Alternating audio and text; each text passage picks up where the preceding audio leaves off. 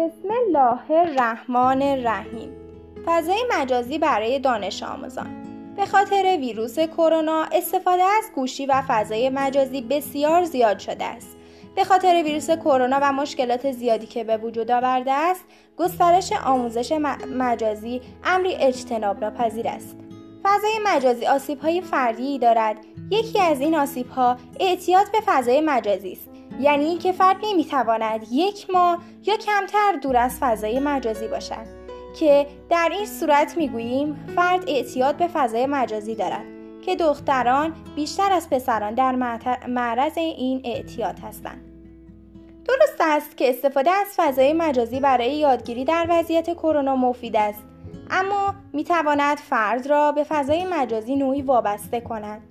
یعنی اینکه از بیشتر کارها قافل باشد و بیشتر زمان خود را ظرف مزای مجازی کند شاندرز پس از تحقیقات خود به این نتیجه رسید که استفاده زیاد از فضای مجازی یا اینترنت بر ضعیف شدن اجتماع گذار است ولی برعکس استفاده کمتر از فضای مجازی ارتباط اخلاقی یا رفتاری را با پدر و مادر و همینطور دوستان بیشتر می کند.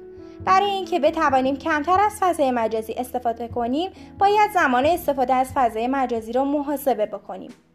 این کار ممکن است که زمان استفاده از فضای مجازی را کاهش دهد. پس با انجام این کار و نرم افزارهایی در این زمینه زمان خود را مدیریت کنیم.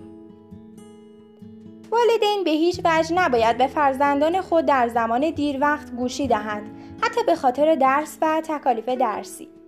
زود خوابیدن فرزندان در سلامت جسمی و روحی و اخلاقی و همینطور وضع تحصیلی او کمک خواهد کرد. سعی کنیم به جای فضای مجازی از ورزش های جذاب و بازی های گروهی برنامه های خلاقانه و غیر استفاده کنیم. زیرا نه تنها انجام این کارها ضرری ندارد بلکه مفید هستند. با رعایت پروتکل های بهداشتی به اماکن زیارتی مانند مسجدها برویم. زیرا این مکانها سیستم ایمنی دینی ما را تقویت خواهد کرد. استفاده زیاد از رایانه می‌توان بر اخلاق ما تاثیر گذاشت. همینطور می‌توان به چشمای مناسب رساند و باعث ضعیف شدن چشمایمان شود و باعث خستگی و پرخاشگری نیز شود. ویژگی های آموزش مجازی امکان برقراری ارتباط میان دانش آموزان و معلمان امکان گرفتن امتحان و نون به صورت آنلاین. پس به یاد داشته باشید که در استفاده از فضای مجازی افراط یا تفریط نکنیم.